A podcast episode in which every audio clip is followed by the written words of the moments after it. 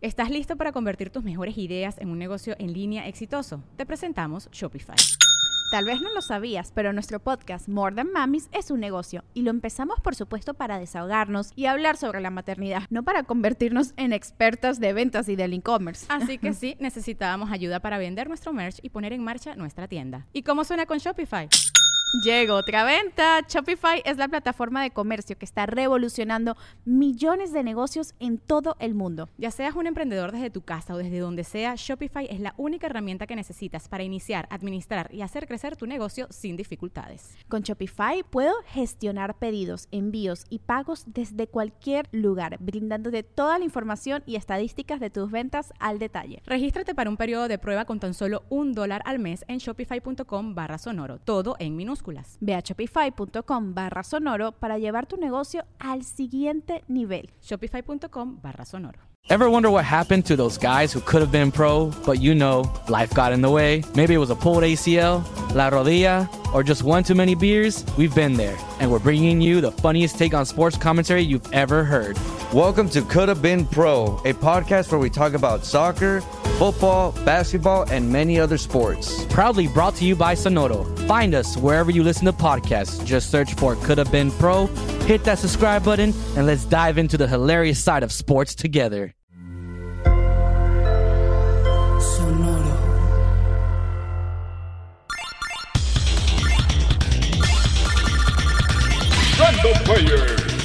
El archivo histórico y cultural del gamer.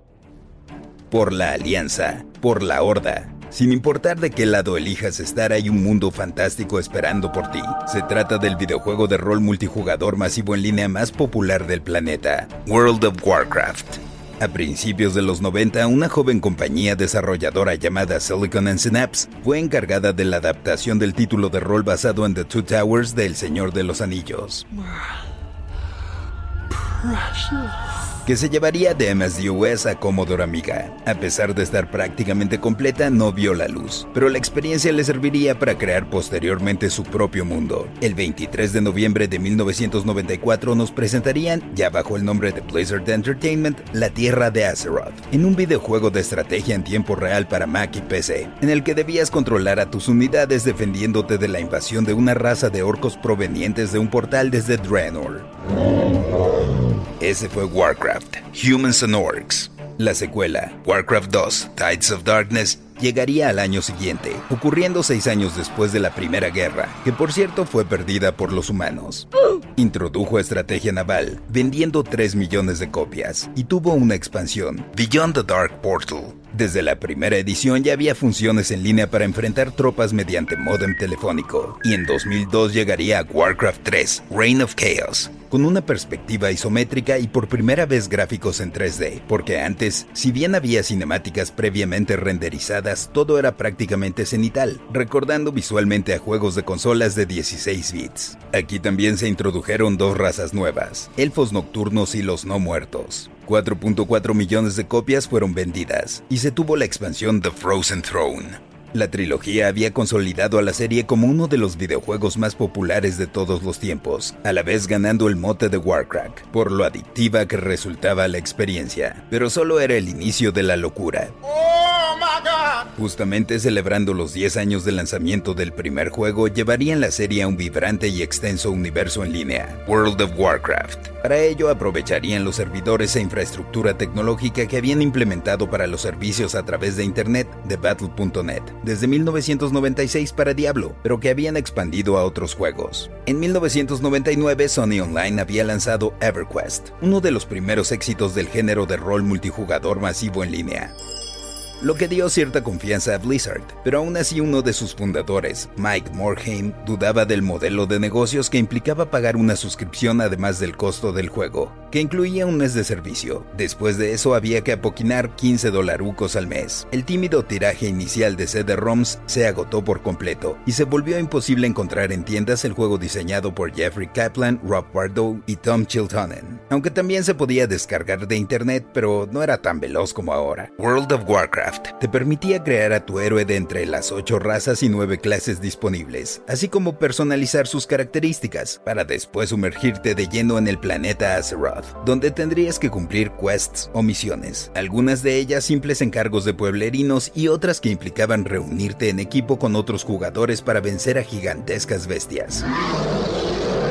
y con ello ir ganando puntos de experiencia para subir de nivel y por otra parte lana dentro del juego. Importante para mejorar tu equipo, monedas cuyo valor depende de un sistema de mercado virtual. Por el lado de la horda podía ser orco, troll, tauren o no muerto, mientras que por la alianza estaban humanos, enanos, elfos y gnomos. Siendo interesante que no hay malos ni buenos, sino que a nivel historia cada raza lucha por sus creencias en el bien común. Algo que estaba pensado inicialmente para una audiencia de nicho se convirtió en una forma de entretenimiento entretenimiento masiva, reuniendo a personas de todas las edades y culturas.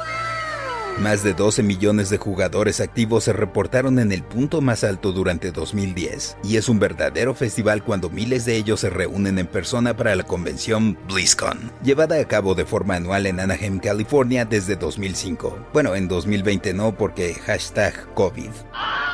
Desde el lanzamiento de World of Warcraft han habido ocho expansiones: The Burning Crusade, The Wrath of the Lich King, Cataclysm, Mists of Pandaria, Warlords of Draenor, Legion, Battle for Azeroth y Shadowlands, presentando nuevas clases de personajes, territorios y hasta temporalidades distintas. De hecho, siempre escuchando a la comunidad, se ha integrado a la experiencia dentro de la suscripción World of Warcraft Classic o Vanilla, es decir, la primerita versión del juego, ya que para muchos seguía siendo su favorita. Hasta ahora World of Warcraft ha tenido ingresos superiores a los 10 mil millones de dólares y se estima que sus costos de funcionamiento han sido de unos 200 millones, es decir, ha sido negocio, pero lo importante es lo que brinda a la gente mucho más allá de la aventura, un sentido de pertenencia, de comunidad, en un entorno literalmente fantástico. Parejas se han casado con quien conocieron en World of Warcraft.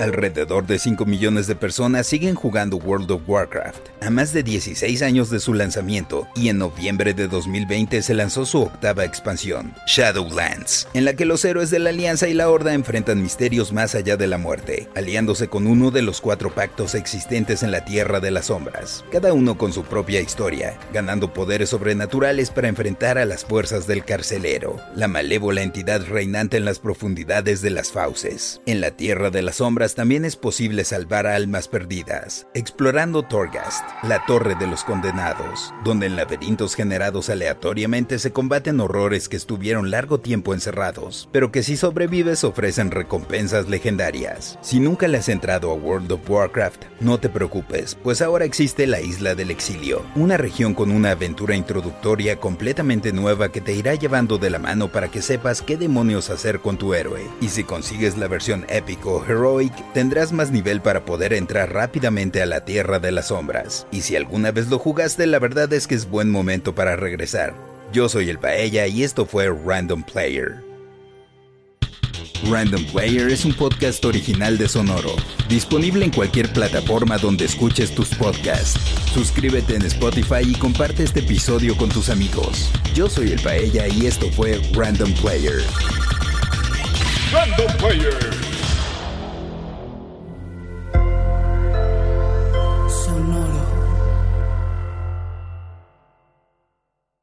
¿Estás listo para convertir tus mejores ideas en un negocio en línea exitoso? Te presentamos Shopify.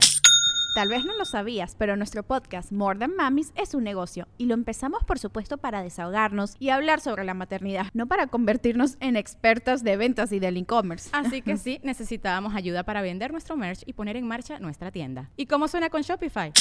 Llegó otra venta. Shopify es la plataforma de comercio que está revolucionando millones de negocios en todo el mundo. Ya seas un emprendedor desde tu casa o desde donde sea, Shopify es la única herramienta que necesitas para iniciar, administrar y hacer crecer tu negocio sin dificultades. Con Shopify puedo gestionar pedidos, envíos y pagos desde cualquier lugar, brindándote toda la información y estadísticas de tus ventas al detalle. Regístrate para un periodo de prueba con tan solo un dólar al mes en shopify.com barra sonoro, todo en minúsculas Ve a shopify.com barra sonoro para llevar tu negocio al siguiente nivel. Shopify.com barra sonoro.